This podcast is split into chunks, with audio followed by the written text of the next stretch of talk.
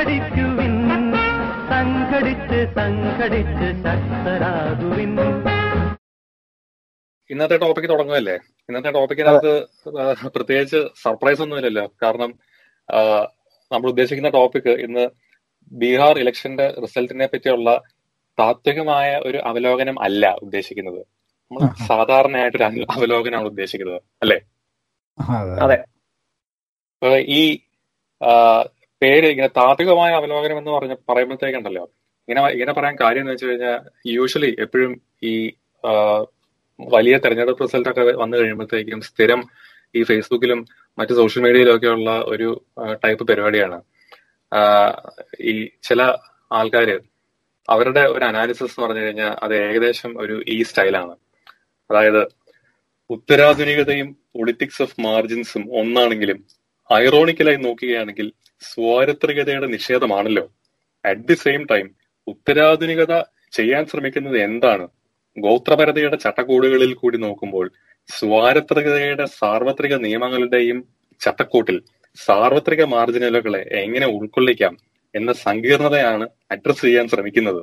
അങ്ങനെ നോക്കുമ്പോൾ B J P നയിക്കുന്ന എൻ ഡി എ നൂറ്റി ഇരുപത്തിയഞ്ച് സീറ്റുകൾ നേടി ഭരണം നിലനിർത്തിയിരിക്കുന്നു എന്നാണ് നമുക്ക് മനസ്സിലാക്കാൻ സാധിക്കുന്നത്. എന്തുവാടേ ഇത്? ഇങ്ങനെയൊക്കെ പറഞ്ഞു കഴിഞ്ഞാൽ മനുഷ്യർക്ക് എങ്ങനെ മനസ്സിലാവും? സംഭവിച്ചു. അണ്ണാ ഇതിന്റെ കാര്യം മനസ്സിലാക്കണം. ഇതൊക്കെയാ ഭീകരമായ ബുദ്ധി അനാലിസിസ് കേട്ടോ? ഇതാണ് ഞാനൊക്കെ അനാലിസിസ് ഇത് ഞാനൊക്കെ ഇത് കണ്ട അപ്പൊ തന്നെ ഫേസ്ബുക്ക് ക്ലോസ് ചെയ്ത് പോവുള്ളൂ ഇപ്പോഴത്തെ അവസ്ഥ അവസ്ഥയിൽ. അല്ല ഇങ്ങനെയുള്ള അല്ല ഇതിനകത്ത് കാര്യം എന്ന് വെച്ച് കഴിഞ്ഞാൽ ഈ നമ്മളാരും ഈ ഇന്റലക്ച്വൽസിന് എതിരല്ല. പക്ഷെ ഇത് ഇന്റലക്ച്വൽസ് അല്ല. ഇത് ഈ പഴയ ഒരു ലാലേട്ടന്റെ സിനിമ ഓർമ്മയുണ്ടോ? സർവകലാശാല. അപ്പൊ അതിനകത്ത് ഈ മണിയമ്പിള്ള രാജുവിന്റെ ഒരു ക്യാരക്ടർ ഉണ്ട്. പുള്ളി ചെയ്യുന്ന ഒരു സംഭവം ഉണ്ട്. ഈ ഇന്റലക്ച്വൽ ആവാനുള്ള ശ്രമമാണ് എന്ന് പറഞ്ഞിട്ട്. ഇത് അതിന്റെ അതിന്റെ ഫേസ്ബുക്ക് ഇക്വലന്റ് ആണ് ആക്ച്വലി ഈ വക സംഭവങ്ങൾ. അതായത് ഈ ഈ മനുഷ്യർക്ക് മനസ്സിലാവാത്ത ഈ സംസ്കൃതം സംസ്കൃതമായിട്ട് മലയാളം എഴുതിയിട്ട് അതെന്തോ ഭയങ്കര ഇന്റലക്ച്വൽ ആയിട്ടുള്ള ഒരു കാപ്പബിലിറ്റി ആണെന്ന് കാണിക്കാൻ ഉള്ള- പോലത്തെ ഒരു പരിപാടിയാണിത്. വേണു നാഗവള്ളി ലൈൻ അല്ലേ? അത് തന്നെ. ഇലക്ഷൻ ആവാനുള്ള ശ്രമമാണ്. ചളവാക്കരുത്. അത് തന്നെ സത്യത്തിൽ. ലാലേട്ട ചക്കര ഇളകി അത് തന്നെ. അപ്പൊ അപ്പൊ എന്തായാലും പറഞ്ഞത് നമ്മൾ എന്തായാലും ഈ ഈ സംസ്കൃതം പറഞ്ഞ് ഈ ബീഹാറിനെ പറ്റി അനാലിസിസ് നടത്താനൊന്നും ഉദ്ദേശിക്കുന്നില്ല. നമുക്ക് ഇത് വളരെ സിമ്പിൾ ആയിട്ട് കുറച്ച് കാര്യങ്ങൾ പറയാനുണ്ട്. അപ്പൊ മെയിൻ ആയിട്ട് എനിക്ക് തോന്നുന്നു മൂന്ന് പോയിന്റ് ആണ് ഇതിനകത്ത് എനിക്ക് തോന്നുന്നു പറയേണ്ടത്. ഒന്നെന്ന് പറഞ്ഞു കഴിഞ്ഞാൽ ഇതിനകത്ത് ബി ജെ പിയുടെ ഒരു ഇലക്ട്രൽ ബ്രില്യൻസ്. അത് അംഗീകരിക്കാതിരിക്കാൻ പറ്റില്ല. അപ്പൊ നമുക്ക് ആർക്കും ബി ജെ പിയുടെ രാഷ്ട്രീയത്തോട് ഒട്ടും തന്നെ യോജിപ്പില്ലാത്ത ആൾക്കാരാണ്. അതിനകത്തൊരു സംശയമില്ല പക്ഷെ നമ്മളൊരു ഇലക്ഷൻ എന്ന രീതിയിൽ നോക്കുമ്പോഴത്തേക്കും ബി ജെ പി എങ്ങനെയാണ് ഈ ഇലക്ഷനെ നേരിട്ടത് എന്നുള്ളത് അത് ശരിക്കും അതിൽ നിന്നും പഠിക്കാനുണ്ട് അത് മനസ്സിലാക്കാനുണ്ട്. കുറെ കാര്യങ്ങൾ പഠിക്കാനുണ്ട്. കുറെ കാര്യങ്ങൾ. കുറെ കാര്യങ്ങൾ മനസ്സിലാക്കാനുണ്ട്. ഈ എന്താ പറയാ ഈ എതിരാളിയുടെ ശക്തി മനസ്സിലാക്കാതെ ഈ ഫൈറ്റ് ചെയ്യാൻ പോകരുത് എന്ന് പറയുമല്ലോ അപ്പൊ അതുപോലെ ശരിക്കും ബി ജെ പി എതിർക്കുന്ന ആൾക്കാരെല്ലാം മനസ്സിലാക്കേണ്ട പല കാര്യങ്ങളും അതിനകത്തുണ്ട്. രണ്ടാമത്തെ പോയിന്റ് ഈ ആയിരിക്കും പ്രോബ്ലി ഇതിനകത്തുള്ള ഏറ്റവും ഐ ഗസ് ഒരു കോമഡി ഭാഗം കോൺഗ്രസിന്റെ ദുരന്തം ഈ ഇലക്ഷനിൽ. അപ്പൊ അതിനെക്കുറിച്ച് നമുക്ക് ആ ടോപ്പിക് ആവുമ്പോൾ കുറെ പറയാനുണ്ട്. ആൻഡ് അവസാനത്തെ ഭാഗം എന്ന് പറയുന്നത് നമുക്ക് മൂന്ന് പേർക്കും വളരെ സന്തോഷമുള്ള ഒരു ആസ്പെക്ട് ആണ്. അതായത് ബീഹാറിൽ ഇടത് നേടിയ ഒരു ഉജ്ജ്വല പ്രകടനം അല്ലെങ്കിൽ ഉജ്ജ്വല പ്രകടനം. ഗുലാൻ എന്താണ് അവിടെ പറയാൻ വന്നത്? അല്ല ഞാൻ പറയാൻ വന്നത് എനിക്ക് ഈ കോൺഗ്രസിന്റെ കാര്യം പറഞ്ഞപ്പോഴേ മറ്റേ ചിന്താമണി കൊലക്കേസിലാണെന്ന് വന്ന് ഈ സുരേഷ് ഗോപി പറയുമല്ലോ ടോട്ടൽ ഡിസ്ട്രാക്ഷൻ അതാണ് ശരിക്കും അവർക്ക് നടന്നതെന്ന് എനിക്ക് തോന്നുന്നത്. അല്ല അത് വെറും ഒരു ഡിസ്ട്രക്ഷൻ മാത്രമല്ല. ഇത് ആക്ച്വലി ഒരു എന്താ പറയാ ഈ കോമഡി സിനിമയിൽ പഴയ കോമഡി സിനിമയിലൊക്കെ ഉള്ള ഈ എന്താണ് ഈ കെട്ടിടം തകർന്നു പോവോ? അല്ലെ കാ അഞ്ച് കാർ കൂട്ടിയിടിക്കുക കത്തിപ്പോകുന്നതൊക്കെ ഇല്ലേ ആ ലെവൽ ഓഫ് ഡിസ്ട്രക്ഷൻ ആയിരുന്നു ഇത് അപ്പോ നമുക്ക് ആ കോൺഗ്രസിന്റെ ടോപ്പിക്കിലോട്ട് നമുക്ക് പിന്നെ ഡീറ്റെയിൽ ആയിട്ട് തിരിച്ചു വരാം. ആദ്യം പറഞ്ഞ മെയിൻ പോയിന്റ് ബി ജെ പിയുടെ ഈ ഒരു ബ്രില്യൻസ് അപ്പോ ഞാൻ നോക്കിയിട്ട് അതിനകത്ത് രണ്ട് കാര്യങ്ങളാണ് ശ്രദ്ധിച്ചത്. ഒന്ന് ഈ നോർത്ത് ഇന്ത്യയിൽ ഇലക്ഷൻ ജയിക്കാൻ വേണ്ടിയിട്ട് ഈ വെൽഫെയർ പൊളിറ്റിക്സിന്റെ ഉപയോഗം. അത് ബി ജെ പി വളരെ നല്ല രീതിയിൽ മുതലാക്കി എന്നാണ് എനിക്ക് തോന്നിയത്. ഗുലാൻ എന്ത് പറയുന്നു ഇതിനെ പറ്റി ഈ B J P basically welfare കളിക്കുന്നത് എനിക്ക് തോന്നുന്നു. അത് എക്സ്പ്ലെയിൻ ചെയ്യാൻ വലിയ പാടൊന്നും ഇല്ല. പക്ഷെ എല്ലാരും കാണാത്ത കുറെ കാര്യങ്ങളാണ്. നമ്മളിപ്പോ ഈ നിർമ്മലാ സീതാരാമൻ അത് വിറ്റു ഇത് വിറ്റു എന്നൊക്കെ പറയും. ബേസിക്കലി എന്തിനാണ് ഗവൺമെന്റ് പൈസ? ഈ ഗവൺമെന്റിന്റെ സ്പെൻഡിംഗ് ഉണ്ട് ഇപ്പൊ ഈ മിലിറ്ററിക്ക് സ്പെൻഡിംഗ് ഉണ്ട് അതിന് സ്പെൻഡിംഗ് ഉണ്ട് കുറെ സ്പെൻഡിംഗ് ഉണ്ട്. ഇതെല്ലാം കഴിഞ്ഞിട്ട് വരുന്നത് ബേസിക്കലി വെൽഫെയർ പോളിസീസിന് യൂസ് ചെയ്യാനാണ്. അപ്പൊ ബേസിക്കലി ഈ ബി ജെ പിയുടെ ഓപ്പറേറ്റിംഗ് പ്രൊസീജിയർ എന്ന് പറയുമ്പോൾ ഇവർ ബേസിക്കലി ഈ പബ്ലിക് അസറ്റുകളെ മൊത്തം വിറ്റിട്ട് വെൽഫെയർ നടത്തുകയാണ് പാവപ്പെട്ടവർക്ക് വേണ്ടി. എന്തിന്? ഇലക്ഷൻ ജയിക്കാൻ. അതെ. അത് നമ്മൾ കാണാതിരിക്കരുത്. കാരണം അത് കാണാതെ നമുക്ക് അവരുടെ ഒരു ഇലക്ട്രൽ മെഷീനെ നേരിടാൻ പറ്റത്തില്ല. കാരണം അത് രണ്ട് രീതിയിൽ അറ്റാക്ക് ചെയ്യുന്ന ഒരു മെഷീനാണ് എന്ന് പറഞ്ഞാൽ മറ്റേ ഈ ബൈഡന്റെ പോലെ രണ്ട് കൂർത്ത മുനയുള്ള ഒരു സാധനം പോലെ അതിൽ ഒരു മുന എന്ന് പറയുമ്പോൾ ബേസിക്കലി ഈ ഗവൺമെന്റ് വെൽഫെയർ പോളിസീസും രണ്ടാമത്തെ മുന എന്ന് പറയുമ്പോൾ ബി ജെ പിയുടെ പാർട്ടി ലെവലിലുള്ള ഈ വർഗീയതയും അതിന്റെ ഐഡിയോളജിയും ഇസ്ലാമോഫോബിയും അങ്ങനത്തെ കുറെ സാധനങ്ങൾ. ഇത് രണ്ടും കൂടെ ചേരുമ്പോൾ ഇറ്റ്സ് ലൈക്ക് എന്ത് പറയുന്നത് ഒരുതരം എക്സ്ട്രീം ഇലക്ട്രൽ മെഷീനാണ് ഇതിനെ തോപ്പിക്കാൻ സത്യത്തിൽ ഭയങ്കര പാടാണ്. അത് വാസ്തവമാണ്. ഇന്ന് മാത്രമല്ല ഇതിനകത്ത് ഞാൻ ശ്രദ്ധിച്ച ഒരു കാര്യം എന്ന് വെച്ച് കഴിഞ്ഞാൽ ബി ജെ പിയെ അല്ലെങ്കിൽ ബി ജെ പിയുടെ രാഷ്ട്രീയത്തെ എതിർക്കുന്ന പല ആൾക്കാരും ഇപ്പൊ ഈവൻ സൗത്ത് ഇന്ത്യയിലുള്ളവരും അല്ലെങ്കിൽ കേരളത്തിലുള്ള പല ആൾക്കാർക്കും അവർ ഇപ്പോഴും ഈ ബി ജെ പി എങ്ങനെയാണ് ഈ വെൽഫെയർ പൊളിറ്റിക്സിനെ ഇലക്ഷൻ ജയിക്കാൻ വേണ്ടി ഉപയോഗിക്കുന്നത് എന്നുള്ളത് ക്ലിയർ ആയിട്ട് മനസ്സിലാക്കിയിട്ടില്ല. ഇപ്പൊ ഈവൻ ഇന്നലെ ഇന്നലെ പോലും ഈ ഫേസ്ബുക്കിലും ട്വിറ്ററിലും ഒക്കെ നോക്കിയപ്പോഴത്തേക്കും ഈ ഇപ്പൊ ഉദാഹരണം പറഞ്ഞു കഴിഞ്ഞാൽ ബി ജെ പിയുടെ ഈ സ്വച്ഛ ഭാരത് പോലത്തെ പരിപാടികളൊക്കെ ഉണ്ടല്ലോ. അതിനെയൊക്കെ പരി പരിഹസിക്കുന്ന കണ്ടമാനം ആൾക്കാരുണ്ട്. അപ്പോ ഇത് ശരിക്കും പറഞ്ഞു കഴിഞ്ഞാൽ ബീഹാർ പോലെയുള്ള സംസ്ഥാനങ്ങളിൽ ഇതൊക്കെ എങ്ങനെയാണ് വോട്ടായിട്ട് മാറുന്നതെന്നുള്ളത് ആക്ച്വലി പലർക്കും ഇതുവരെ വ്യക്തമായിട്ടില്ല. ഇപ്പം രണ്ടായിരത്തി പത്തൊമ്പതിൽ തന്നെ എവിടെയോ വായിച്ചായിരുന്നു. ഏതാണ്ട് എത്രയോ കോടി ഈ പബ്ലിക് ടോയ്ലറ്റുകൾ ഈ ഈ നമ്മൾ ഈ കൗബൽ സ്റ്റേറ്റുകൾ എന്ന് പറയുന്ന സ്ഥലങ്ങളിലൊക്കെ ഓൾറെഡി ഉണ്ടാക്കി കഴിഞ്ഞു. അപ്പോ ഇതിന്റെ എല്ലാം ബെനിഫിഷ്യറീസ് എന്ന് പറയുന്നത് ഈ പറയുന്ന സമൂഹത്തിന്റെ ഏറ്റവും താഴേക്കടിയിലുള്ള ആൾക്കാരാണ് അപ്പൊ ഈ ബീഹാർ ഇലക്ഷന്റെ തന്നെ ഇതുവരെയുള്ള പുറത്തു വന്ന അനാലിസിസ് ഒക്കെ നോക്കുമ്പോഴത്തേക്കും അങ്ങനത്തെ വിഭാഗങ്ങളിൽ നിന്നൊക്കെ വളരെയധികം വോട്ടുകൾ പല സ്ഥലങ്ങളിലും ബി ജെ പിക്ക് കിട്ടിയിട്ടുണ്ട് അപ്പൊ. ശരിക്കും ഒരു വെൽഫെയർ പൊളിറ്റിക്സിനെ ഇത്രയും എന്താ പറയുക ഇലക്ഷന് വേണ്ടി ഇലക്ഷന് വേണ്ടി ഉപയോഗിക്കുന്നത് അത് അവരെ ഡെഫിനറ്റ്ലി അതെ. സ്റ്റാലിൻ എന്താണ് പറയാൻ വരുന്നത്? അല്ല എനിക്ക് ഇത് പറഞ്ഞപ്പോ ഒരു കാര്യം ഓർമ്മ വന്നതേ. ഇപ്പൊ ഈ മോഡി വന്നപ്പോ ആദ്യം തന്നെ ചെയ്ത ഒരു കാര്യം എന്ന് വെച്ചാൽ എല്ലാവരും കൊണ്ട് അക്കൗണ്ട് എടുപ്പിക്കായിരുന്നല്ലോ. അതെ. മറ്റേ ജൻധൻ അക്കൗണ്ട് അവിടെ തൊട്ടാണ് നമ്മ ഈ എന്താ പറയാ ഒപ്പോസിഷന്റെ ഒരു പ്ലാൻ എല്ലാം പാളി തുടങ്ങിയത്. അതൊരു ഒരു നോർത്തിൽ ജീവിക്കാനെന്ന് പറഞ്ഞാൽ എനിക്ക് തോന്നുന്നു നമ്മുടെ കേരളത്തിൽ അത്രയും ചെലവൊന്നും എന്തായാലും വരില്ല ജീവിക്കാൻ. അപ്പൊ ഒരു മന്തിൽ രണ്ടായിരം രൂപയൊക്കെ ഒരാളുടെ അക്കൗണ്ട് അതൊരു ഫാമിലിയിൽ ഒരാൾക്ക് അതെനിക്കറിയില്ല. ഒരാൾക്ക് കിട്ടുള്ളൂ എന്ന് തോന്നണം. ഒരാളുടെ അക്കൗണ്ടിലേക്ക് തന്നെ രണ്ടായിരം രൂപ വരികയാണെങ്കിൽ ആ ഒരു ഫാമിലിക്ക് അത്യാവശ്യം കഴിഞ്ഞുകൂടാനുള്ള എമൗണ്ട് ആയി അത്. അതെ.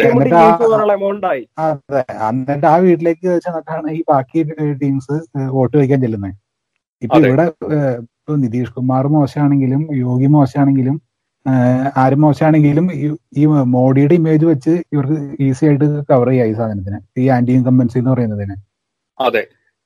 അത് മാത്രമല്ല ഈ ഈ പറഞ്ഞ നോർത്ത് ഇന്ത്യൻ സംസ്ഥാനങ്ങളിലൊക്കെ ഇതുപോലെ ഡയറക്റ്റ് ആയിട്ട് അക്കൗണ്ടിലോട്ട് ഇങ്ങനെ ഈ വെൽഫെയർ മണി വരുന്ന ഒരു പരിപാടിയൊന്നും നോർത്ത്. ഇന്ത്യയിലത്തെ പല ജനവിഭാഗങ്ങൾക്കും ഇതൊക്കെ ആദ്യമായിട്ടുള്ള ഒരു അനുഭവമാണ് കേരളത്തിലുള്ള ആൾക്കാർക്ക് ഇതിന് ഇതിൽ വലിയ പുതുമ തോന്നുന്നില്ല കാരണം കേരളത്തിലൊരു വർക്കിംഗ് വെൽഫെയർ സ്റ്റേറ്റ് ഉണ്ട്. അതുപോലെയല്ല അതുപോലെ അല്ല നോർത്തിലൊക്കെ പല വെൽഫെയർ സ്റ്റേറ്റിന് ആദ്യമായിട്ടാണ് കാണുന്നത്.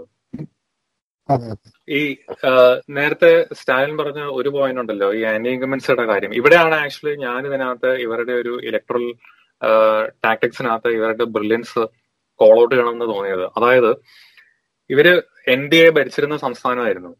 എന്നിട്ടും ഇവർ എങ്ങനെ ഇവർ ഒരു ഭരണവിരുദ്ധ വികാരത്തിനെ എങ്ങനെ ഇവർ ന്യൂട്രലൈസ് ചെയ്തു എന്നുള്ളത് അത് ആക്ച്വലി ഒരു വൻ തരികടയാണ് അവരവിടെ ചെയ്തത്. ഇവരുടെ തന്നെ ഭാഗമായിരുന്ന അതായത് എൻ ഡി എയുടെ തന്നെ ഭാഗമായിരുന്ന ഈ രാംവിലാസ് പസ്വാൻ അങ്ങേര് ഈ അടുത്ത് മരിച്ചുപോയി. അത് കഴിഞ്ഞപ്പോഴത്തേക്കും പുള്ളിയുടെ മകൻ ഈ ചിരാഗ് പസ്വാൻ എന്ന് പറയുന്ന ആൾ പുള്ളിക്കാരൻ ഇതിൽ നിന്നും പിരിഞ്ഞു പോയിട്ട് ഈ ഇവർക്കെതിരെയായി. അതായത് പുള്ളിക്കാരൻ ഈ രണ്ട് മുന്നണിയിലും അല്ലാതെ വേറെ മത്സരിച്ചു എൽ ജെ പി എന്നും പറഞ്ഞിട്ട്.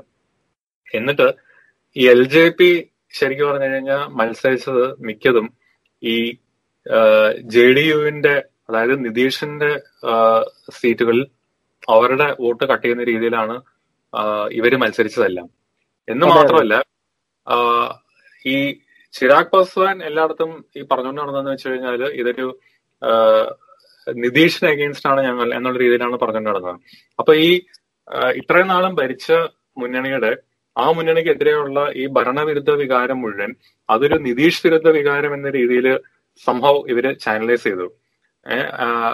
സംഭവം ഈ മോദിയെയും ബി ജെ പിയെയും എല്ലാം അവർ അതിൽ നിന്ന് മാറ്റി. അതെ എനിക്ക് തോന്നുന്നു അപ്പം- ഇതേ ടാക്ടിക്സ് ആയിരുന്നു ഒന്ന് കർണാടകയിലും ചെയ്തതെന്ന് തോന്നുന്നു അവർ. മറ്റേ ഈ ഇയാളുടെ. പാർട്ടീനെ മറ്റേ കുമാരസ്വാമിയുടെ പാർട്ടീനെ ആ, ഒറ്റയ്ക്ക് മത്സരിക്കാൻ വിട്ട് അവരെ കൊണ്ട് സീറ്റ് പിടിപ്പിച്ചു. പക്ഷെ ലാസ്റ്റ് അവർ പണി കൊടുത്തു അത് വേറെ കാര്യം. അതെ അതെ അത് തന്നെ. അപ്പം ശരിക്കും പറഞ്ഞു കഴിഞ്ഞാൽ ഇതൊരു ഹൈ റിസ്ക് കളിയായിരുന്നു. ഇതിനകത്ത് ഇതിനകത്ത് ഇവരുടെ ലാഭം എന്ന് പറഞ്ഞു കഴിഞ്ഞാൽ അതാ അതാണ് ഇതിനകത്തെ മെയിൻ പോയിന്റ് ഈ നമ്മൾ ഈ പലപ്പോഴും മീഡിയയിലും മറ്റുമൊക്കെ ഈ ഇലക്ഷനെ അനലൈസ് ചെയ്യുന്ന ആൾക്കാർ ഇതിനെ ഒരു ഈ ഒരു ഇമ്മീഡിയറ്റ് ആയിട്ട് ഇപ്പൊ എന്ത് സംഭവിക്കുന്നു എന്നാണ് നോക്കുന്നത്. പക്ഷെ ശരിക്കും പറഞ്ഞു കഴിഞ്ഞാൽ ഇതൊരു ലോങ് ടേം കളിയല്ലേ? അങ്ങനെ നോക്കിക്കഴിഞ്ഞാൽ സ്ട്രാറ്റജിക് കളിയാണ് സ്ട്രാറ്റജിക് കളിയാണ്. അല്ലെ? അതാണ് കാര്യം. ഇപ്പൊ ഈ ബീഹാർ എന്ന് പറയുന്നത് ഈ നോർത്ത് ഇന്ത്യൻ സ്റ്റേറ്റുകളിനകത്ത് ഇത്രയും നാളും ഈ സോകോൾ സെക്യുലർ പാർട്ടികൾ ഭരിച്ചിരുന്ന ഒരു സംസ്ഥാനമാണ്. അപ്പൊ അവിടെ ഇപ്പൊ നിതീഷ് മുഖ്യമന്ത്രിയായി. പക്ഷെ ഇപ്പൊ അവരുടെ സീറ്റ് നില നോക്കിക്കഴിഞ്ഞാൽ ഈ ജെ ഡി യു എന്ന് പറയുന്നത് ഈ ഒരു കടലാസിൽ മാത്രമായിരിക്കും ഒരു അതെ ബി ജെ പി കളിപ്പാ അത്.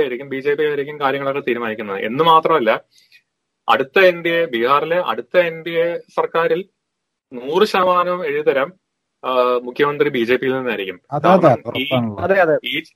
എൽ ജെ പിയെയും ചിരാഗ് പാസ്വാനെയും ഉപയോഗിച്ച് ഇവർ ശരിക്കും ചെയ്തതെന്ന് വെച്ച് കഴിഞ്ഞാൽ അവരുടെ തന്നെ സഖ്യകക്ഷിയായ ജെ ഡി യുവിനെ തളർത്തി. അതാണ് ശരിക്കും. ചെയ്തത്. അപ്പം അങ്ങനെ നോക്കുമ്പം ഈ ഇങ്ങനെ ഒരു ഹൈ റിസ്ക് കളി കളിക്കാൻ ഇവർക്ക് എങ്ങനെ ധൈര്യം വന്നു എന്ന് ആലോചിച്ചു അങ്ങനെ ആലോചിച്ചപ്പോഴാണ് എന്റെ ഒരു കോമഡി മനസ്സിലായത്. ഇവർക്ക് പ്ലാൻ ബി ഉണ്ടല്ലോ. പ്ലാൻ ബി വളരെ എളുപ്പമല്ലേ? ഈ- കോൺഗ്രസ്. അത് തന്നെ. കാരണം ഇപ്പൊ ഈ ഹൈ റിസ്ക് കളി പാളിയാലും കുഴപ്പമില്ല. കോൺഗ്രസിന്റെ ഒരു പത്തോ പതിനഞ്ചോ എം എൽ എമാരെ പർച്ചേസ് ചെയ്താൽ മതിയല്ലോ. എനിക്ക് ഇങ്ങനെ തോന്നുന്നു കോൺഗ്രസ് ഒരു എൺപത് സീറ്റിൽ മത്സരിച്ച ഏറ്റവും ഹാപ്പി ബി ജെ പി ആയിരിക്കും തോന്നണോ അതെ.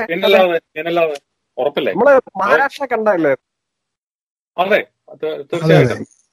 ഈ എന്താണ് നിങ്ങളുടെ അഭിപ്രായം? എന്തുകൊണ്ടാണ് കോൺഗ്രസ് ആക്ച്വലി ഇങ്ങനെ ഒരു അവസ്ഥയിലായി പോയത് ബീഹാറിൽ എന്തായിരുന്നു കോൺഗ്രസ് ഈ ഇലക്ഷനിൽ ആ ഇലക്ടറേറ്റിന് അവരുടെ മുമ്പിൽ വെച്ച ഓഫർ എന്തായിരുന്നു? ഇവരുടെ ഓഫർ സെക്യുലറിസം എനിക്ക് തോന്നിയിട്ടുള്ളത് സെക്യുലറിസം ആണ്. പക്ഷെ ചുമ്മാ അങ്ങ് സെക്യുലറിസം വേറൊന്നും ഇല്ല. സെക്യുലറിസം മാത്രം. ഞങ്ങൾ നിങ്ങളെ പ്രൊട്ടക്ട് ചെയ്യാം. പക്ഷെ ഈ പ്രൊട്ടക്ട് ചെയ്യാൻ ഈ സെക്യുലറിസം എന്ന് പറഞ്ഞു കഴിഞ്ഞാൽ അത് ആക്ച്വലി അതൊരു ഐഡിയോളജി അല്ലല്ലോ. അതൊരു മൂല്യമല്ലേ? ഒരു വാല്യൂ അല്ലേ? അതൊരു മൂല്യമല്ലേ? ഇപ്പം അതിനകത്ത് ഒരു ഐഡിയോളജി ഉണ്ട്. കോൺഗ്രസ്സുകാരോട് ചോദിച്ചാൽ അവർ പറയും ഞങ്ങളുടെ ഐഡിയോളജി സെക്യുലറിസം എന്ന് പറയും. പക്ഷെ എന്തോ എനിക്കതൊരിക്കലും അതൊരു ഐഡിയോളജി ആയിട്ട് തോന്നിയിട്ടില്ല. എത്ര പാർട്ടിന്റെ സെക്യുലർ ആയിട്ടുണ്ട്. സൗത്തിൽ നിന്ന് ഡി എം കെ തുടങ്ങി എല്ലാരും സെക്യുലറാ ഭൂരിഭാഗം പാർട്ടികൾ ഇന്ത്യയിലുള്ള അങ്ങനെയാണെങ്കിൽ കേരളത്തിൽ ആരും കോൺഗ്രസിന് വോട്ട് ചെയ്യരുത്. സി പി എമ്മിന് അതിലെ അതിലെ ഒരു പ്രശ്നം എന്ന് വെച്ച് കഴിഞ്ഞാൽ ഈ സെക്യുലറിസം സെക്യുലറിസം എന്ന് ഈ കോൺഗ്രസ് ഇങ്ങനെ പറയുമെങ്കിലും ഇപ്പൊ എന്റെ അഭിപ്രായത്തിൽ ഈ ഈ നടക്കുന്ന വർഷം ഇന്ത്യയിലത്തെ ഈ ന്യൂനപക്ഷങ്ങൾക്ക് ഏറ്റവും കൂടുതൽ പേടിയുണ്ടാക്കിയ ഒരു സംഭവം എന്ന് പറയുന്നത് ഈ പൗരത്വ ബില്ലും അതിനോടനുബന്ധിച്ച സംഭവങ്ങളാണ്. അപ്പൊ ശരിക്കും പറഞ്ഞു കഴിഞ്ഞാൽ ഒരു പാർട്ടി അവരുടെ സെക്യുലർ ക്രെഡൻഷ്യൽസ് ഏറ്റവും കൂടുതൽ കാണിക്കേണ്ട ഒരു സിറ്റുവേഷൻ അതാണ്. അവിടെ ഞാൻ മനസ്സിലാക്കിയിടത്തോളം കോൺഗ്രസ് അവരുടെ ടോപ്പ് ലീഡേഴ്സ് രാഹുൽ ഗാന്ധി അടക്കം മിക്ക ആൾക്കാരും ആ വിഷയത്തിനകത്ത് ആബ്സെന്റ് ആയിരുന്നു.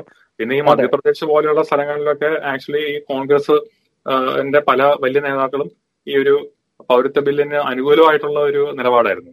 അപ്പോ ഒരു കാര്യം കൂടെ നമ്മൾ അതിലൂടെ ആഡ് ചെയ്യണം. കാരണം രാമക്ഷേത്രത്തിന് വിളിച്ചില്ലെന്ന് പറഞ്ഞ് കറങ്ങുന്ന പാർട്ടിയാണ് കോൺഗ്രസ്. അതെ അതെ അതെ അതെ. അതും കൂടെ അല്ല അപ്പൊ അങ്ങനെ അങ്ങനെ നോക്കുമ്പോൾ ഈ പൗരത്വ ബില്ലിന്റെ വിഷയം പിന്നെ ഈ രാമക്ഷേത്രത്തിന്റെ വിഷയം ഇതൊക്കെ നോക്കുമ്പോഴത്തേക്കും ഈ ബീഹാറിലെ ന്യൂനപക്ഷങ്ങളൊക്കെ കോൺഗ്രസ് എന്തുകൊണ്ട് വോട്ട് ചെയ്തില്ല എന്നുള്ളത് അല്ലെങ്കിൽ വോട്ടിന്റെ വോട്ട് കുറഞ്ഞു എന്നുള്ള കാര്യത്തിൽ ആക്ച്വലി ഒരു സംശയമില്ല ശരിക്കും പറഞ്ഞു കഴിഞ്ഞാൽ. ഹിന്ദുത്വ ഇമേജ് എന്താ പറയാ നിലനിർത്താൻ വേണ്ടിയിട്ട് മറ്റേ പുള്ളിനൊക്കെ നന്നായിട്ട് ഒതുക്കിയില്ലേ? നമ്മുടെ ഗുലാം നബി ആസാദിനെയൊക്കെ. അയാളൊന്നും കാണാൻ. പറ്റുന്നില്ല. അതെ അങ്ങേര് പാർട്ടിയുടെ ദേശീയ സ്പോക്സ് പേഴ്സൺ ഒക്കെ ആയിരുന്നു. കുറെ നാൾ. അതെ അതെ. എടുത്ത് കളഞ്ഞു. അയാളെ ഒതുക്കി സൈഡിലാക്കി എന്ന് പറയുന്നതായിരിക്കും കറക്റ്റ് സൈഡിലാക്കി. ഇപ്പൊ ഒരു. ഭരണം ഭരണം എങ്ങനെ എന്തെങ്കിലും ഒരു കാലത്ത് കിട്ടുന്നത് പ്രതീക്ഷയായിരിക്കും. അന്ന് കിട്ടിയാൽ വേണമെങ്കിൽ പുറത്തെടുക്കുക അയാളെ. അല്ല ഭരണം ഭരണം കിട്ടിക്കഴിഞ്ഞാൽ ഇവർക്ക് കാണിക്കാൻ വേണ്ടി ഇങ്ങനെ കുറെ ബിംബങ്ങൾ വേണമല്ലോ. നമ്മൾ സെക്യൂർ. ആണെന്ന് കാണിക്കാൻ വേണ്ടി. അപ്പൊ അതിനു വേണ്ടി അതെ, പിന്നെ അതെ. പുറത്തിറക്കുമായിരിക്കും അപ്പം ഈ അപ്പൊ അതൊരു വാസ്തവമാണ് ആക്ച്വലി. ഈ ന്യൂനപക്ഷങ്ങൾ ഇവരെ അല്പം പോലും ഈ വിശ്വസിച്ചിട്ടില്ല എന്നുള്ള കാര്യം അത് വളരെ ക്ലിയർ ആണ്. അപ്പൊ ഇതിനകത്ത് അല്ല എങ്ങനെ വിശ്വസിക്കും? കാരണം എത്ര സംസ്ഥാനങ്ങളായി ഇപ്പം ഇതുപോലെ ഈ ഇലക്ഷൻ കഴിയുന്ന ഉടനെ റിസോർട്ട് ബുക്ക് ചെയ്യുന്നു. പിന്നെ കോൺഗ്രസ് എം എൽ എമാരെ ബി ജെ പി പർച്ചേസ് ചെയ്യുന്നു. ഇതിന്റെ കൂടെ രാവിലെ ഇലക്ഷന്റെ വോട്ടിംഗ് തുടങ്ങിയപ്പോ തന്നെ കോൺഗ്രസിന്റെ എം എൽ എമാരെ ഹോട്ടലിലോട്ട് മാറ്റാൻ വേണ്ടി റിസോർട്ടിലോട്ട് മാറ്റാൻ വേണ്ടി ഇവർ എന്ന് പറഞ്ഞാൽ ഈ കോൺഗ്രസ് ഭരണത്തിലുള്ള സ്ഥലങ്ങളിലോട്ട് ഇവരെ മാറ്റാൻ രാജസ്ഥാനിലോട്ടൊക്കെ മാറ്റാൻ വേണ്ടിയുള്ള പരിപാടികൾ അവരെ ഈ റിസൾട്ട് വരുന്നതിന്റെ സമയത്ത് തന്നെ അങ്ങ് തുടങ്ങി. ജയിക്കുമെന്നുള്ള പ്രതീക്ഷയില്ല. എന്നാലും അങ്ങ് തുടങ്ങി. അതാണ്. അല്ല അത് ഒരു ആരോ ഫേസ്ബുക്കിൽ ട്രോളായിട്ട് എഴുതിയിരുന്നത്. പക്ഷെ സത്യം പറഞ്ഞു കഴിഞ്ഞാൽ അത് കോൺഗ്രസ്സുകാർ കോൺഗ്രസ്സുകാര് അതെങ്ങനെ ദുഃഖത്തോടെ തന്നെ കാണേണ്ട ഒരു സംഭവം. അതായത് ഇവിടെ ബീഹാറിൽ ഇലക്ഷൻ കഴിഞ്ഞു ബി ജെ പിക്കാർ ജയിച്ചു ആർ ജെ ഡിക്കാർ ജയിച്ചു C P I M L എക്കാർ ജയിച്ചു സി പി എംകാർ ജയിച്ചു സി പി ഐക്കാർ ജയിച്ചു ഈ ഒ ഐ സിയുടെ പാർട്ടി ജയിച്ചു അങ്ങനെ പലരും ജയിച്ചു. റിസോർട്ടിൽ പോട്ടിയിടേണ്ടി വന്നത് ആകെ ഒറ്റ പാർട്ടിയുടെ എം എൽ എ മാത്രമേ ഉള്ളൂ. ഇവർ മാത്രമേ ഉള്ളൂ. അതെ അതെ. മാത്രമേ ഉള്ളൂ. അത് എല്ലാവരും ജയിച്ച ഇലക്ഷൻ കോൺഗ്രസ് ഒഴിച്ച് അതെ അതെ അതിൽ പരം ഒരു ദുരന്തം ഒരു പാർട്ടിക്ക് ഇവരുടെ എനിക്ക് സത്യം മനസ്സിലാ എനിക്ക് മനസ്സിലാത്ത ഇവരുടെ ഈ ഓവർ കോൺഫിഡൻസ് ആണ് കേട്ടോ. എന്ന് പറഞ്ഞാൽ ഇവർ എനിക്ക് തോന്നുന്നു കേരളത്തിൽ മാത്രമേ വിലയുള്ളൂ എന്ന് തോന്നുന്നു. ഇത്രയും വില കൊടുക്കുന്നേ. ഇംഗ്ലീഷ് ഒരു മാത്രമേ ഇംഗ്ലീഷ് ഒരു വാക്കുണ്ടല്ലോ ഡെഡ് വെയിറ്റ് ചത്ത ഭാരം. അതാണ് അവർ. എന്ന് പറഞ്ഞാൽ എഴുപത് എഴുപത് സീറ്റ് ചോദിച്ച് മേടിച്ചിട്ട് ഇരുപത് സീറ്റ് എന്നൊക്കെ പറയുമ്പം ഇനി ഒരു സഖ്യം ഉണ്ടായ ഇവരെ വിളിക്കുമായിരുന്നു ഇപ്പൊ തന്നെ ഫേസ്ബുക്കിൽ അമരീഷ് മിശ്ര എന്ന് പറഞ്ഞ ആനലിസ്റ്റ് പറയുന്നത് ഇതേ കാര്യം തന്നെ. ഈ അടുത്ത ഒരു ഒരു സഖ്യം ഉണ്ടാക്കുമ്പോഴത്തേക്ക് മിക്കവാറും Congress junior of the junior of the juniorest partner ആക്കാനുള്ള സാധ്യതയാണ്. അതെ. അതെ പക്ഷെ എന്നാലും ചോദിച്ചു ചെല്ലും ഒരു അമ്പത്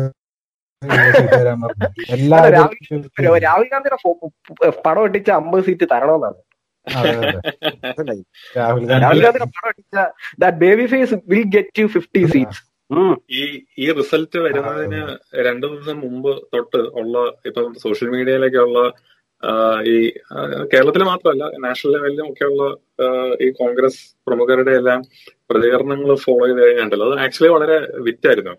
ഈ കൗണ്ടിങ്ങിന് മുമ്പ് ഇവരുടെ എല്ലാവർക്കും ഭയങ്കര കോൺഫിഡൻസ് ആയിരുന്നു. അവരിപ്പം നമ്മൾ നമ്മൾ ജയിക്കുന്നു കുറെ അധികം സീറ്റ് കിട്ടുന്നു അത് കോൺഗ്രസിന് കുറെ സീറ്റ് കിട്ടുന്നു.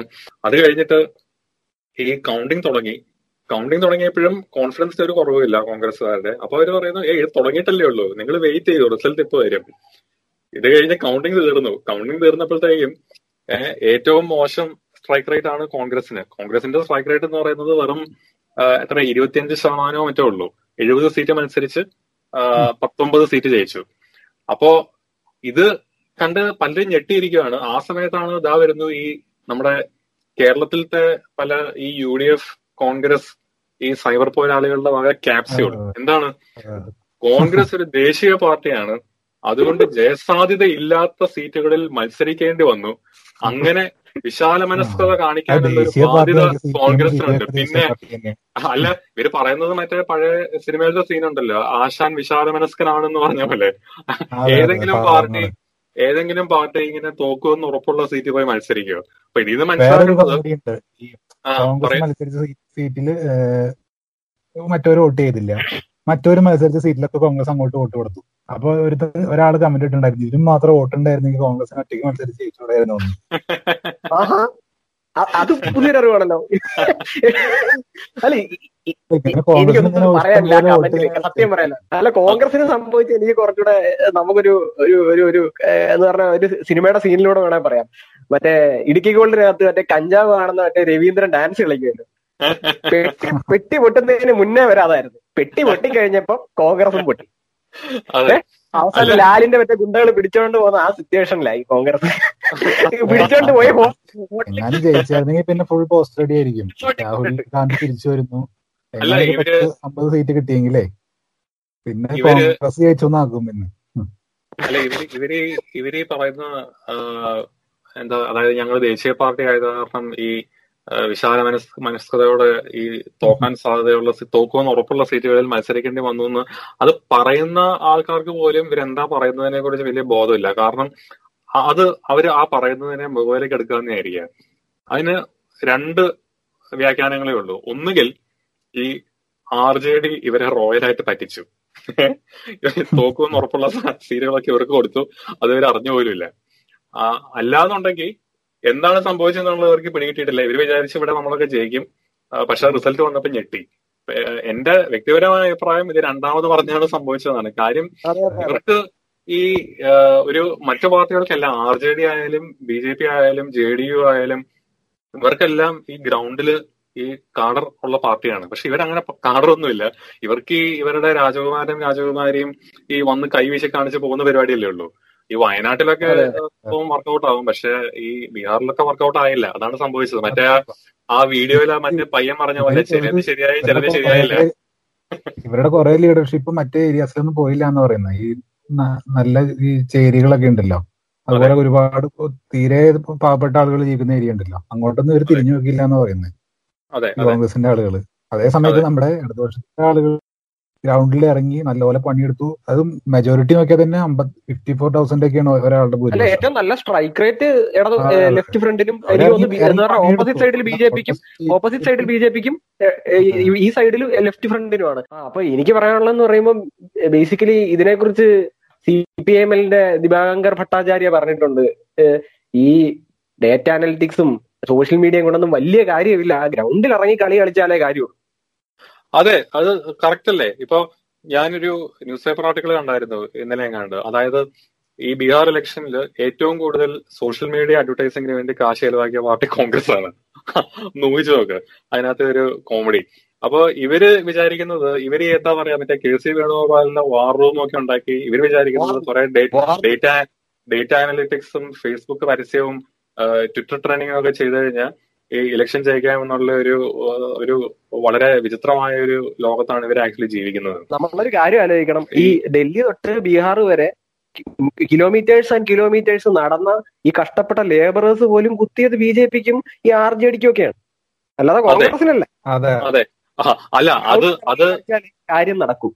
അത് അത് പറഞ്ഞപ്പോഴാണ് ഓർത്തത്. അതിന്റെ കൂടെ പറയേണ്ട ഒരു സംഭവം ഈ ലേബറേഴ്സിന്റെ കാര്യം പറഞ്ഞപ്പോഴാണ് എനിക്ക് പെട്ടെന്ന് ഓർമ്മ വന്നത്. ഈ റിസൾട്ട് ഇങ്ങനെ വന്നോണ്ടിരുന്നപ്പോഴത്തേക്കും ഈ ട്വിറ്ററിലൊക്കെ ഉള്ള ഈ കുറെ കോൺഗ്രസ് സപ്പോർട്ടേഴ്സിന്റെ ഒരു ഇൻസ്റ്റിങ്റ്റീവ് ഒരു റിയാക്ഷൻ ഉണ്ടായിരുന്നു. അതായത് ഈ ഈ മൈഗ്രന്റ് ലേബറേഴ്സിനെയും ഈ വർക്കിംഗ് ക്ലാസിനെയും പാവപ്പെട്ട ആൾക്കാരെയൊക്കെ ചീത്ത വിളിക്കുക. അപ്പൊ അവർ അവർ പറയുന്നത് വെച്ച് കഴിഞ്ഞാൽ ഈ നിങ്ങളെ ഇത്രയും നടത്തിച്ച് നടത്തിച്ച ബി ജെ പിക്ക് കഴിഞ്ഞാൽ നിങ്ങൾ വീണ്ടും പോയി കുത്തി അതുകൊണ്ട് നിങ്ങൾ അനുഭവിക്കണം. അല്ലെ ഞാൻ എനിക്ക് മനസ്സിലാവാതെ ചോദിക്കുക ഈ വോട്ടർമാരെ പുച്ഛിക്കുന്നതും വോട്ടർമാരെ കുറ്റം പറയുന്നതും ഇവർക്ക് ഇതുവരെ നേരം വെളുത്തിട്ടില്ലേ. എന്തിന്റെ അടിസ്ഥാനത്തിലാണ് ഇവർ ചെയ്യുന്നത്? അത് അവരെ തന്നെ ബാധിക്കുന്നു. അതെ അതെ. അവരുടെ രാഷ്ട്രീയ ഭാവിയിലുള്ള രാഷ്ട്രീയത്തെയാണ് ബാധിക്കുന്നത്. കാരണം ഇവരെ ഇവരാണ് നിങ്ങളുടെ ഭാവിയിലെ വോട്ടേഴ്സ് എങ്കിൽ അവരോട് കാര്യം പറഞ്ഞ് മനസ്സിലാക്കി നിങ്ങളോട് അട്രാക്ട് ചെയ്യുകയാണ് ചെയ്യേണ്ടത്. അതെ തീർച്ചയായിട്ടും. മാത്രം എന്ന് പറഞ്ഞാൽ ഈ ഏറ്റവും കൂടുതൽ ലേബർ ഈ ഏറ്റവും കഷ്ടപ്പെട്ട ലേബറേഴ്സ് പോലും ഇവർക്ക് വോട്ട് ചെയ്യുന്നതെങ്കിൽ ഇവർ കൃത്യമായിട്ട് മാസം മാസം ഈ പൈസ ഇറക്കുന്നുണ്ട് അവർക്ക്. അതെ അതെ. അതെ അതെ.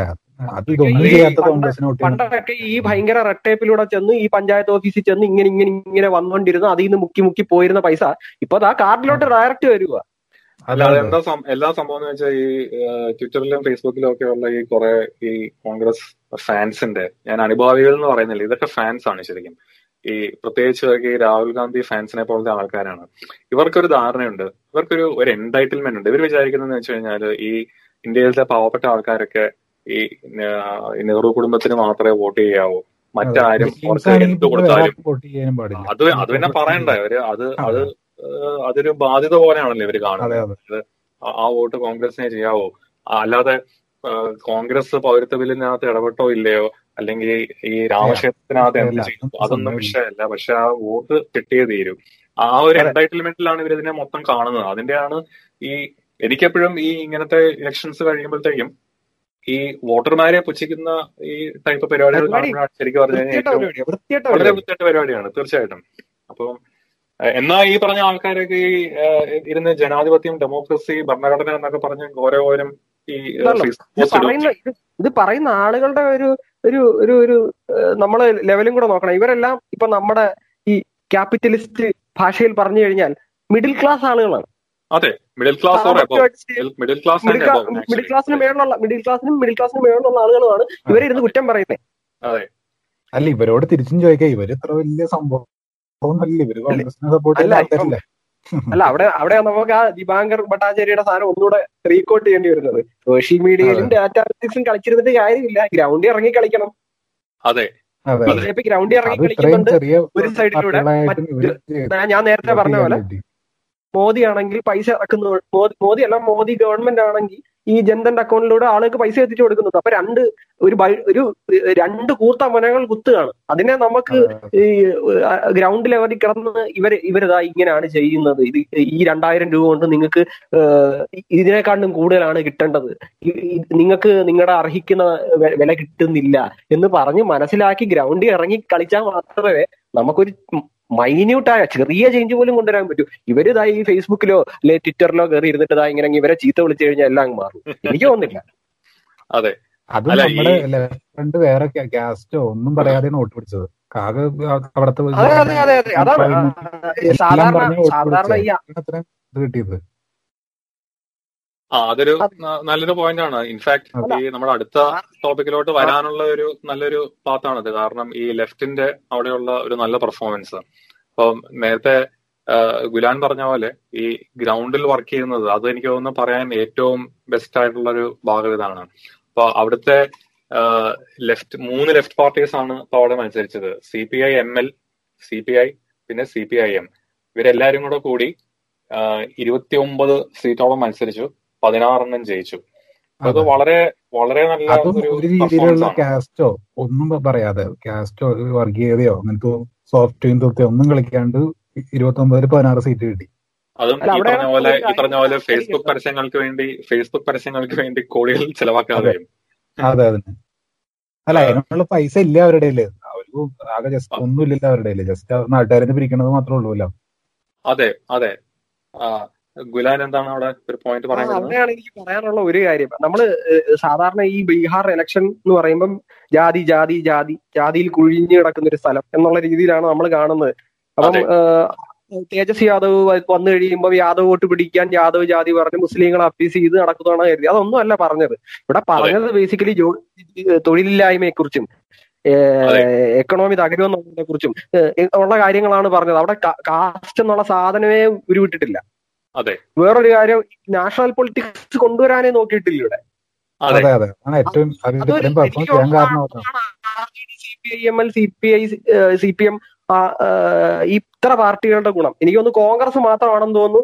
ഈ ബി ജെ പിയെ കൗണ്ടർ ചെയ്യാൻ വേണ്ടി കോൺഗ്രസ് ഇതിനെക്കാട്ടിലും വലുത് ചെയ്തിട്ടുണ്ട് എന്ന് സ്റ്റേജുകളിൽ വിളിച്ചു പോയി. അല്ല അവിടെയാണ് ശരിക്കും പറഞ്ഞു കഴിഞ്ഞാൽ ഈ കോൺഗ്രസിന് ശരിക്കും പല സ്ഥലങ്ങളിലും പണി പാടുന്നത് കാരണം ഇവർ ഒരു വളരെ സിമ്പിൾ ആയിട്ടുള്ള ഒരു കാര്യം ഇവർ മനസ്സിലാക്കുന്നില്ല. അതായത് ഒരു സ്റ്റേറ്റ് ഇലക്ഷനെ ഒരു നാഷണൽ ഇലക്ഷൻ ആയിട്ട് ഫ്രെയിം ചെയ്യുക എന്നുള്ളതാണ് ബി ജെ പിയുടെ സ്ട്രാറ്റജി കാരണം ബി ജെ പിക്ക് ഈ സ്റ്റേറ്റ് ലെവലുകളിൽ പറയാനൊന്നുമില്ല. ഏഹ് ആകെ ഉണ്ടായിരുന്നത് ഈ മോദിയുടെ ഗുജറാത്ത് മോഡൽ എന്ന് പറയുന്ന ഒരു സാധനമായിരുന്നു. പക്ഷെ അവരിപ്പോ അതിനെക്കാട്ടും നല്ല കാർഡ് ഇപ്പൊ അവർക്കുണ്ട്. മോദി പ്രൈം മിനിസ്റ്ററായി അവർക്കിപ്പോ എല്ലാം എല്ലാ കാര്യങ്ങളും ഈ ഒരു നാഷണൽ ലെവലിൽ ഫ്രെയിം ചെയ്ത് എല്ലാം ഒരു ഒരു പഞ്ചായത്ത് ഇലക്ഷൻ ആണെങ്കിൽ പോലും അവർ നരേന്ദ്രമോദിയുടെ പോസ്റ്ററാണ് ഒട്ടിക്കുക. അവർ അവരെല്ലാ എല്ലാം ഇന്ത്യയിലത്തെ സകല വിഷയത്തെയും എത്ര ലോ ലെവലാണെങ്കിലും അവരതിനെ ഫ്രെയിം ചെയ്യുന്നത് ഒരു നാഷണൽ അല്ലെങ്കിൽ ഒരു പ്രസിഡൻഷ്യൽ രീതിയിലാണ്. ഇത് കവർ ചെയ്യാൻ വേണ്ടി ഇവർ രാഹുൽ ഗാന്ധിയുടെ പോസ്റ്റർ ഒട്ടിച്ച് വോട്ട് പിടിക്കാൻ നോക്കും എക്സാക്ട്ലി ഇവർ ഈ ബീഹാർ പോലെയുള്ള സ്ഥലത്തൊക്കെ പോയിട്ട് ഈ ബി ജെ പി ഇതിനെ ഒരു നാഷണൽ പിക്ചറായിട്ട് ഫ്രെയിം ചെയ്യുമ്പോഴത്തേക്കും ഇവരിതിനെ ആ എന്നാ നിങ്ങൾ നാഷണൽ കളിക്കുക എന്നാ ഞാനും നാഷണൽ കളിക്കാം എന്ന് പറഞ്ഞിട്ട് ഇവരിത് ഗാന്ധി ട്രാപ്പിനകത്തോട്ട് ശരിക്കും ചെയ്യുന്നത് കോൺഗ്രസുകളെ നമ്മൾ വീണ്ടും ഈ കോൺഗ്രസിന്റെ കാര്യം എന്താണെന്നറിയോ അത് പറഞ്ഞുകൊണ്ടിരുന്നു കഴിഞ്ഞാൽ നല്ല രസമാണ് പറയുന്നത്. അത് കാരണം അത് ഇടയ്ക്കിടയ്ക്ക് ഇങ്ങനെ ഡൈഗ്രസ് ചെയ്തു പോകും. നമ്മൾ ആക്ച്വലി പറഞ്ഞു തുടങ്ങിയത് നമ്മുടെ ലെഫ്റ്റിന്റെ കാര്യമാണ്. അപ്പൊ ഈ അവരുടെ സ്ട്രൈക്ക് റേറ്റ് നമ്മൾ പറഞ്ഞ പോലെ ഉഗ്രൻ സ്ട്രൈക്ക് റേറ്റ് ആയിരുന്നു ലെഫ്റ്റിന്റെ. അപ്പൊ അതിനകത്ത് ഒരു കാര്യം എനിക്ക് തോന്നിയത് ഈ റിസൾട്ട് ഇങ്ങനെ വന്നുകൊണ്ടിരുന്നപ്പോഴത്തേക്കും എഗെയിൻ ഈ നമ്മുടെ കേരളത്തിലത്തെ കുറെ ഈ യു ഡി എഫ് സൈബർ പോരാളികളൊക്കെ ഉടനെ ഒരു ക്യാപ്സ്യൂൾ ഇറങ്ങി. അതായത് ഈ C P I M L എന്ന് പറയുന്നത് നക്സലൈറ്റുകളാണ് മാവോയിസ്റ്റുകളാണ് അവരുടെ വോട്ട് മേടിച്ചാണ് നിങ്ങൾ ജയിച്ചതെന്നൊക്കെ പറഞ്ഞിട്ട്. സ്റ്റാലിൻ ആയിരിക്കും ഇതിനെക്കുറിച്ച് പറയാനായിട്ട് ഏറ്റവും ബെസ്റ്റ് ഒന്ന് എനിക്ക് തോന്നുന്നതേ ഇവർ ഈ നാഷണൽ പൊളിറ്റിക്സ് എന്നൊക്കെ പറഞ്ഞിരിക്കുന്നതിൽ മാത്രമേ ഉള്ളൂ. ഒരു നേരാവണ്ണം ലെഫ്റ്റിന്റെ ഒരു പ്രൊട്ടസ്റ്റ് എടുത്തു നോക്കിയാൽ തന്നെ മനസ്സിലാവും. ഈ C P I M L Liberation എന്ന് പറയുന്ന പാർട്ടി അതുപോലെ C P I Forward Bloc അങ്ങനെ ഒരു എല്ലാ ലെഫ്റ്റ് പാർട്ടികളും ഈ അടുത്ത് നടന്ന എല്ലാ പ്രൊട്ടസ്റ്റിലും പങ്കെടുത്തിട്ടുണ്ട്. അതിൽ പങ്കെടുത്ത ഒരു പാർട്ടിയാണ് ഈ C P I M L എന്ന് പറയുന്ന party. C P I M L Liberation എന്ന് പറയുന്ന പാർട്ടി. അതിന്റെ നാഷണൽ ലീഡേഴ്സിനെ മാത്രമാണ് നമ്മൾ കണ്ടിട്ടുള്ളൂ. ദീപാങ്കർ ഭട്ടാചാര്യ അതുപോലെ തന്നെ സവിതാ കൃഷ്ണൻ അതെ അവരൊക്കെ ഉള്ള പാർട്ടിയാണിത്. നമ്മുടെ C P M C P I ഇവരെയൊക്കെ പോലെ ഇലക്ഷന് മത്സരിക്കുകയും കോൺസ്റ്റിറ്റ്യൂഷനിൽ വിശ്വസിക്കുകയും അവർക്ക് സ്വാധീനമുള്ള സ്ഥലത്ത് വോട്ട് പിടിക്കുകയൊക്കെ ചെയ്യുന്ന പാർട്ടിയാണ്. പിന്നെ ഈ ഇവർ മുമ്പ് ഇവർ മുമ്പ് ഒത്തിരി വർഷങ്ങൾക്ക് മുമ്പ് ഇവർ നക്സലൈറ്റ് ആയിരുന്നു എന്നുള്ളത് വാസ്തവമാണ് പക്ഷെ അവർ അത്. ഉപേക്ഷിച്ച് മുഖ്യധാരയിലോട്ട് വന്നതല്ലേ ഇവർ? അത് അതില്ലാത്ത കമ്മ്യൂണിസ്റ്റ് പാർട്ടികളുണ്ട്. അങ്ങനത്തെ ഒരു ഹിസ്റ്ററി ഇല്ലാത്ത അതിപ്പോ നമ്മുടെ ഏത് പാർട്ടി എടുത്താലും ഉണ്ടാവില്ല. ഒരു ആംഡ് സ്ട്രഗിളിനുള്ള ഒരു ശ്രമം എല്ലാവർക്കും ഉണ്ടല്ലോ. നമ്മുടെ ഈ ക്യാപ്സ്യൂൾ ഇറക്കുന്ന ആളുകൾ ആലോചിക്കാത്തൊരു കാര്യം എന്ന് പറഞ്ഞു കഴിഞ്ഞാൽ അല്ല ഈ ക്യാപ്സ്യൂൾ ഇറക്കിയത് യു ഡി എഫുകാർ മാത്രമല്ല കേട്ടോ. ഈ കുറെ സംഖ്യകളും ഇതേ ക്യാപ്സ്യൂൾ ഇറക്കിയിരുന്നു. അതെ. അതെ അല്ല ഭരണ ഭരണഘടനയുടെ ഉള്ളിൽ നിൽക്കുന്ന പാർട്ടി ആയതുകൊണ്ടാണല്ലോ ഈ തെരഞ്ഞെടുപ്പ് കമ്മീഷൻ കമ്മീഷനൊക്കെ ഇവർക്ക് അംഗീകാരം കൊടുത്തത് നാഷണൽ നാഷണൽ സ്ട്രൈക്കിലും മറ്റേ ട്രേഡ് യൂണിയൻ സ്ട്രൈക്കിലും എല്ലാത്തിലും ഇവർ പങ്കെടുക്കാറുണ്ട്.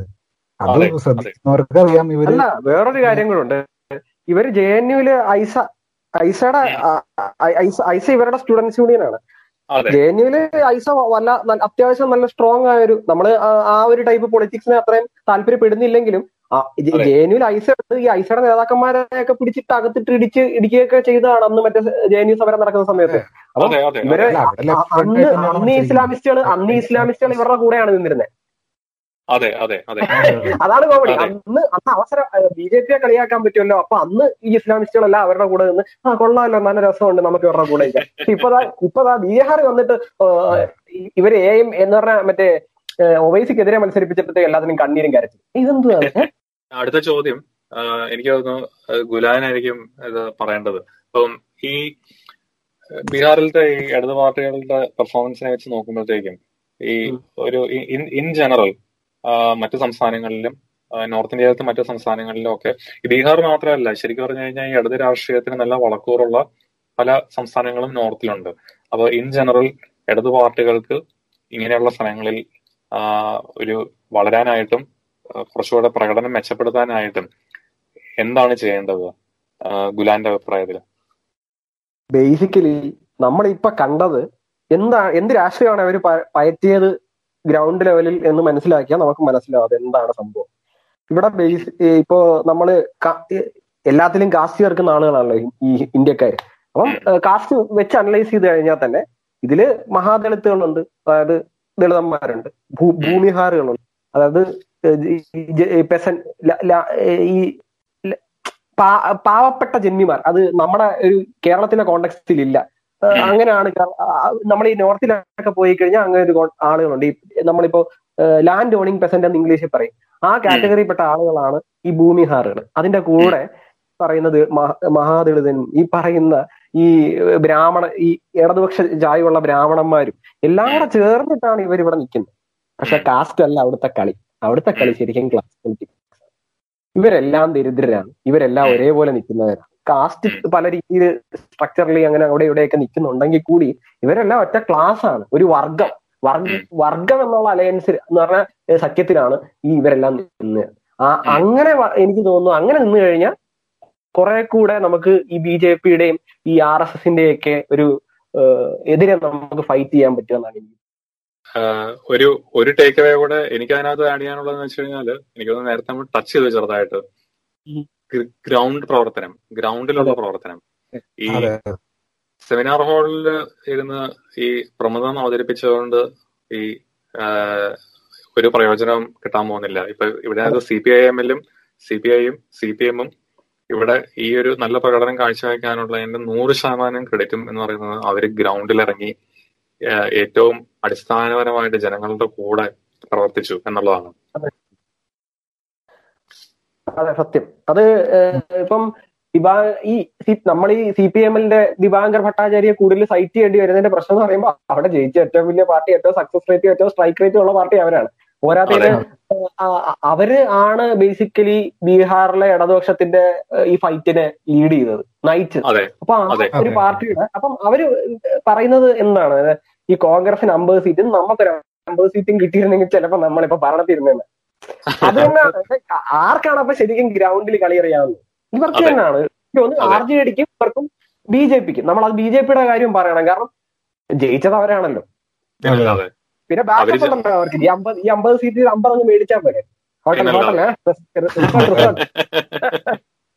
ഈ റിസോർട്ടിന്റെ അല്ല ഞാൻ ആഗ്രഹിക്കുന്നതല്ല. ഈ റിസോർട്ടിന്റെ ഒക്കെ ബില്ലുമാര് കൊടുത്തോ? അതോ അത് ചേട്ടൻ കൊടുക്കുമെന്ന് പറഞ്ഞിട്ട് പോയോ എന്നാണ്? തരും തരും തരും തരും തരും അന്നം തരുന്നത് അല്ല ഈ ഒരു എനിക്ക് തോന്നുന്നു ഇനിയിപ്പം മറ്റു സംസ്ഥാനങ്ങളിൽ ഇപ്പൊ ഇലക്ഷൻ വരുന്നുണ്ടല്ലോ. ഇപ്പൊ ഉദാഹരണത്തിന് വെസ്റ്റ് ബംഗാളിൽ ഇലക്ഷൻ വരുന്നുണ്ട്. അപ്പൊ. അവിടെ ഈ ബീഹാറിന്റെ റിസൾട്ട് കാരണം അവിടെ ഇതുപോലെയുള്ള അലയൻസുകൾ ചർച്ച ചെയ്യുമ്പോഴത്തേക്കും. ഈ റിസൾട്ട് ആ ചർച്ചകളെ എങ്ങനെ ബാധിക്കും? ഇപ്പൊ എനിക്ക് പെട്ടെന്ന് തോന്നുന്ന ഒരു കാര്യം. കോൺഗ്രസിന് അവർ ഉദ്ദേശിക്കുന്ന പോലെ സീറ്റുകളൊന്നും ഇനി ആരും കൊടുക്കും തോന്നുന്നില്ല. കൊടുക്കത്തില്ല. ഇല്ല ഇല്ല. അത് നന്നായിട്ട് കുറയും കഴിഞ്ഞ തവണ കുറെ സീറ്റ് കൊടുത്തായിരുന്നു. അല്ല ഇതൊരു കാര്യം നമ്മൾ മനസ്സിലാക്കണം. ഇതൊരു ചെയിൻ ഓഫ് ഇവന്റ്സ് ആണ്. അല്ലാതെ ഒരു ദിവസം ഉണ്ടായ പ്രശ്നമല്ല. അതെ. വർഷങ്ങളായിട്ടുള്ള ഒരു പ്രശ്നം നമ്മളിപ്പോ ഒരു ഈ അടുത്ത കാലഘട്ടത്തിൽ നോക്കിയാൽ മൂന്ന് എക്സാമ്പിൾസ് ഉണ്ട്. ഇത് ഉൾപ്പെടെ മൂന്ന് എക്സാമ്പിൾസ് ആദ്യത്തെ എക്സാമ്പിൾ അടുത്ത ഉദാഹരണം എന്ന് പറഞ്ഞു കഴിഞ്ഞാൽ കർണാടകം. അത് നമ്മൾ കണ്ടാണല്ലോ ആ അതെ. രാഷ്ട്രീയത്തിന്റെ അറ്റം. ഏഹ് അത് കഴിഞ്ഞ് അത് അത് കഴിഞ്ഞ് കണ്ടത് മഹാരാഷ്ട്ര. മഹാരാഷ്ട്രയിൽ സത്യം പറയാലോ ശിവസേനക്കാര് ഭീഷണിപ്പെടുത്തിയോണ്ട് മാത്രം എല്ലാവന്മാരും കൂടെ. ശിവസേനക്കാരുടെ ലെവലൊക്കെ പോയ പോയ കാലുവെട്ടെന്ന് പറഞ്ഞിട്ടുണ്ടല്ലോ. കാലല്ലോ. കാലൊക്കെ ചേർന്ന്. ജീവൻ വേണ്ടേ. ശിവസേന. അപ്പം അത് പിന്നെ മൂന്നാമത് ഇപ്പൊ ഈ കണ്ടത്. എന്ന് പറഞ്ഞാൽ കോൺഗ്രസ് കാൽ വാരും എന്നുള്ള ഇത് എന്ന് പറഞ്ഞാൽ ഒരു ഇത് ഒരു ഒരു പ്രയോഗം ഉണ്ടല്ലോ കടിക്കാൻ പറ്റുന്നതിനെക്കാട്ടിലും കൂടുതൽ എടുക്കുക എന്നുള്ള ഒരു സെറ്റപ്പ്. എഴുപത് എഴുപത് സീറ്റൊക്കെ ചോദിച്ചു ഇത് എങ്ങനെ പറ്റുന്നതേ? ഏഹ് എഴുപത് സീറ്റ് ഏഹ് അല്ലെങ്കിൽ സത്യം പറഞ്ഞാൽ ഈ കോൺഗ്രസിന്റെ ലെഗസി ഉള്ളതുകൊണ്ട് മാത്രമേ അവർക്ക് എഴുപത് സീറ്റ് കൊടുക്കുന്നത് ഇപ്പൊ ഏതോ ഒരു. ആർ ജെ ഡിയുടെ നേതാവ് പറയുന്നുണ്ടായിരുന്നു ടെലിഗ്രാഫിന്റെ ഇന്റർവ്യൂൽ അപ്പം നമ്മൾ ആദ്യം അവർക്ക് കൊടുക്കാതിരുന്നത് ഇതിലും കുറഞ്ഞ സീറ്റുകളാണ് എന്നിട്ട് പക്ഷേ ഈ അലയൻസ് അതായത് ഈ സഖ്യത്തിന്റെ സഖ്യത്തിനെ പിടിച്ചു നിർത്താൻ വേണ്ടി മാത്രമാണ് നമുക്ക് ഇത്രയും അതെ. സീറ്റ് കൊടുത്തത്. അതുകൊണ്ട് പിരിഞ്ഞു പോയിട്ട് ഒറ്റയ്ക്ക് മത്സരിക്കും. ഇവർ പറഞ്ഞു ഉത്തർപ്രദേശിൽ അഖിലേഷ് നേരത്തെ നേരത്തെ നമ്മൾ പറഞ്ഞല്ലേ ഈ എന്താണ് കോൺഗ്രസിന്റെ ഐഡിയോളജി എന്ന് ചോദിച്ചല്ലോ. ശരിക്കും പറഞ്ഞു കഴിഞ്ഞാൽ അതിന്റെ ഉത്തരമാണ് ഇപ്പൊ ഗുലാൻ പറഞ്ഞത്. കോൺഗ്രസിന് ഐഡിയോളജി ഇല്ല. കോൺഗ്രസിന് ആകെയുള്ളത് ലെഗസിയാണ് ലെഗസി ആ പഴയ ലെഗസിയുടെ ബേസിസിലാണ് ഇവർ ഇപ്പോഴും ഈ ബീഹാറിലൊക്കെ പോയിട്ട് ഈ എഴുപത് സീറ്റിന് വേണ്ടി വാശി പിടിക്കുന്നതും അങ്ങനെയുള്ള കാര്യങ്ങളൊക്കെ ചെയ്യുന്നത്. പക്ഷെ ഓരോ ഇങ്ങനത്തെ ഓരോ ഇത് ഇത് പരാജയമല്ല. ശരിക്കും ഇതൊരു വളരെ ഇതൊരു എന്താ പറയാ ഇതൊരു വൈറ്റ് വാഷാണ് ശരിക്കും ഈ ബീഹാറിൽ അവർക്ക് സംഭവിച്ചത്. ഇതുപോലെ ഓരോ തവണ സംഭവിക്കുമ്പോഴും ഓരോ സംസ്ഥാനത്തിലും ഇവരുടെ ഈ അടിവേര് പോകുമ്പോഴും ഇവർ ഇവർക്കുണ്ടോ എന്ന് ഇവർ അവകാശപ്പെടുന്ന ഇവരുടെ ഈ ലെഗസി ആ ക്രെഡിബിലിറ്റി അത്. പോയിക്കൊണ്ടിരിക്കുകയാണ് ശരിക്കും. ഇല്ല, ഇവരുടെ പാരമ്പര്യത്തിന്റെ ബേസിസിൽ മാത്രമാണ് ഇവരിപ്പോ സർവൈവ് ചെയ്യുന്നത്. അതെ അതെ പാരമ്പര്യം തഴമ്പ്. തഴമ്പ് അതെ. അതെ, തഴമ്പാണ് കറക്റ്റ് ആയിട്ടുള്ള വാക്ക്. അല്ല ഈ ഇതിനകത്ത് ഒരു ഇപ്പൊ ഈ കോൺഗ്രസിലെ സോഷ്യൽ മീഡിയയിലൊക്കെ ഉള്ള പല കോൺഗ്രസ്സുകാരും ഈ ഇലക്ഷൻ തോറ്റു കഴിഞ്ഞപ്പോഴത്തേക്കും അവർ ഈ വഴി കാണുന്നവരെയൊക്കെ ബി ജെ പിയുടെ ബി ടീമാണെന്ന് പറയുന്നതായിരിക്കാം ഉദാഹരണത്തിന് ഒവൈസിനെ ബി ടീം എന്ന് വിളിക്കുന്നത്. പിന്നെ ഈ ആം ആദ്മി പാർട്ടിനെ ബി ടീം എന്ന് വിളിക്കുന്നത്. പക്ഷെ ശരിക്കും പറഞ്ഞാൽ ഇതിനകത്ത് ആലോചിച്ച് നോക്കിയിട്ടുണ്ട്. യഥാർത്ഥത്തിൽ ബി ജെ പിയുടെ ബി ടീം ഇപ്പൊ കോൺഗ്രസ് ആണ് ശരിക്കും. അതെ അതെ, അറിയണമെന്നുണ്ടെങ്കിൽ ബീഹാറിലോട്ടൊന്നും പോകണ്ട. കേരളത്തിലത്തെ. കേരളത്തിലെ ഒമ്പത് മണിയാവുമ്പം ഏതെങ്കിലും ടി വി ചാനൽ ഓൺ ചെയ്യുക. അതിനകത്ത് വന്നിരിക്കുന്ന കോൺഗ്രസ്സുകാര് പറയുന്നത് നോക്കുക. ഇവരെല്ലാം ബേസിക്കലി എന്താണ് ചെയ്യുന്നത്? ഇവർക്ക് എങ്ങനെയെങ്കിലും ഈ സി പി എമ്മിനെ സീനിൽ നിന്ന് ഒഴിവാക്കിയിട്ട് ഇവിടെ ബി ജെ പിയെ വളർത്തണം. കാര്യം എന്താ ബി ജെ പി വളർന്നാലേ ഇവരൊക്കെ എം എൽ എമാരായി കഴിയുമ്പോഴത്തേക്കും ഇവരെ ഈ അഞ്ചും പത്തും കോടിയും കൊടുത്ത് പർച്ചേസ് ചെയ്ത് റിസോർട്ടിൽ കൊണ്ട് താമസിപ്പിക്കുള്ളൂ അതല്ലേ സംഭവം? ഇവിടെ- ഒരു വലിയ അഡ്വാന്റേജ് ഉണ്ട് അവർക്ക്. സ്റ്റേറ്റ് വിട്ട് പോകണ്ട. അതാ ഉത്തരവാട് കിടക്കുമല്ലയോ? കൊച്ചി. കിടക്കുമല്ലയോ? റിസോർട്ട് അതെ. ഉണ്ടല്ലോ അതെ അതെ. ഇവർക്ക് ശരിക്കും അസൂയുണ്ട് ബാക്കി സ്റ്റേറ്റ്സിലെ എം എൽ വന്ന് ഇങ്ങനെ പർച്ചേസ് ഇവിടെ ഞങ്ങൾ ചെയ്യാത്ത അസൂയായിരിക്കും ചിലപ്പോ അതെ. അല്ല ഇവിടെ ഇവിടെ പഞ്ചായത്തിൽ നിന്ന് പൊക്കുന്ന പത്ത് ഇരുപത്തയ്യായിരം രൂപ വെച്ച് നോക്കുമ്പോ ഏ, കോടിക്കണക്കിന് രൂപ ഏ. കോടിക്കണക്കിന് രൂപ അപ്പൊ ഇത് വെറൈറ്റി ആയിട്ടുണ്ടല്ലോ. അപ്പൊ എനിക്ക് എനിക്ക് തോന്നുന്നു നമ്മൾ പറയണമെന്ന് നമ്മൾ വിചാരിച്ച പോയിന്റുകൾ മിക്കതും നമ്മൾ കവർ ചെയ്തു. എന്ന് മാത്രമല്ല ഈ നമ്മൾ ആദ്യം പറഞ്ഞ പോലെ ഈ സംസ്കൃത വാക്കുകളൊന്നും ഉപയോഗിക്കാതെ മണിയമ്പിള്ള രാജു ആവാതെ ഇന്റലക്ച്വൽ ആവാൻ ശ്രമിക്കാതെ നമുക്ക്. പറയേണ്ട പോയിന്റുകൾ മിക്കതും നമ്മൾ പറഞ്ഞ് അവസാനിപ്പിച്ചെന്നാണ് എനിക്ക് തോന്നുന്നത്. നമ്മുടെ ലെവലിൽ നിന്ന് നമ്മുടെ ലെവലിൽ നിന്ന് നമുക്ക് പറയാൻ പറ്റിയ രീതിയിൽ നമ്മൾ പറഞ്ഞിട്ടുണ്ട്. അതെ നമ്മൾ ആദ്യമേ പറഞ്ഞല്ലോ താത്വികമായ ഒരു അവലോകനം അല്ല ഉദ്ദേശിച്ചത്. വളരെ സിമ്പിൾ ആയിട്ടുള്ള ഒരു അവലോകനമാണ്. എനിക്ക് തോന്നുന്നു ഇത് കുറച്ചുകൂടി ഈസി ആയിട്ട് ഈ എപ്പിസോഡ് എന്ത് ചെയ്യാൻ പറ്റിയത് ആ നമ്മൾ മൂന്നാൽ വട്ടം സൈറ്റ് ചെയ്ത ആ ദിവാങ്കർ ഭട്ടാചാര്യയുടെ ആ ഒരു കോട്ടാണ് ഡേറ്റ അനലിറ്റിക്സും സോഷ്യൽ മീഡിയയും കൊണ്ട് വലിയ കാര്യമില്ല. ഇവിടെ ഗ്രൗണ്ടിൽ ഇറങ്ങി കളിയടേ. അതാണ് പോയിന്റ് ആ ഒരു നോട്ടിൽ നമുക്കങ്ങ് നിർത്തിയാലോ ഇന്നത്തെ? അതെ. അപ്പൊ ശരി. അപ്പൊ ശരി.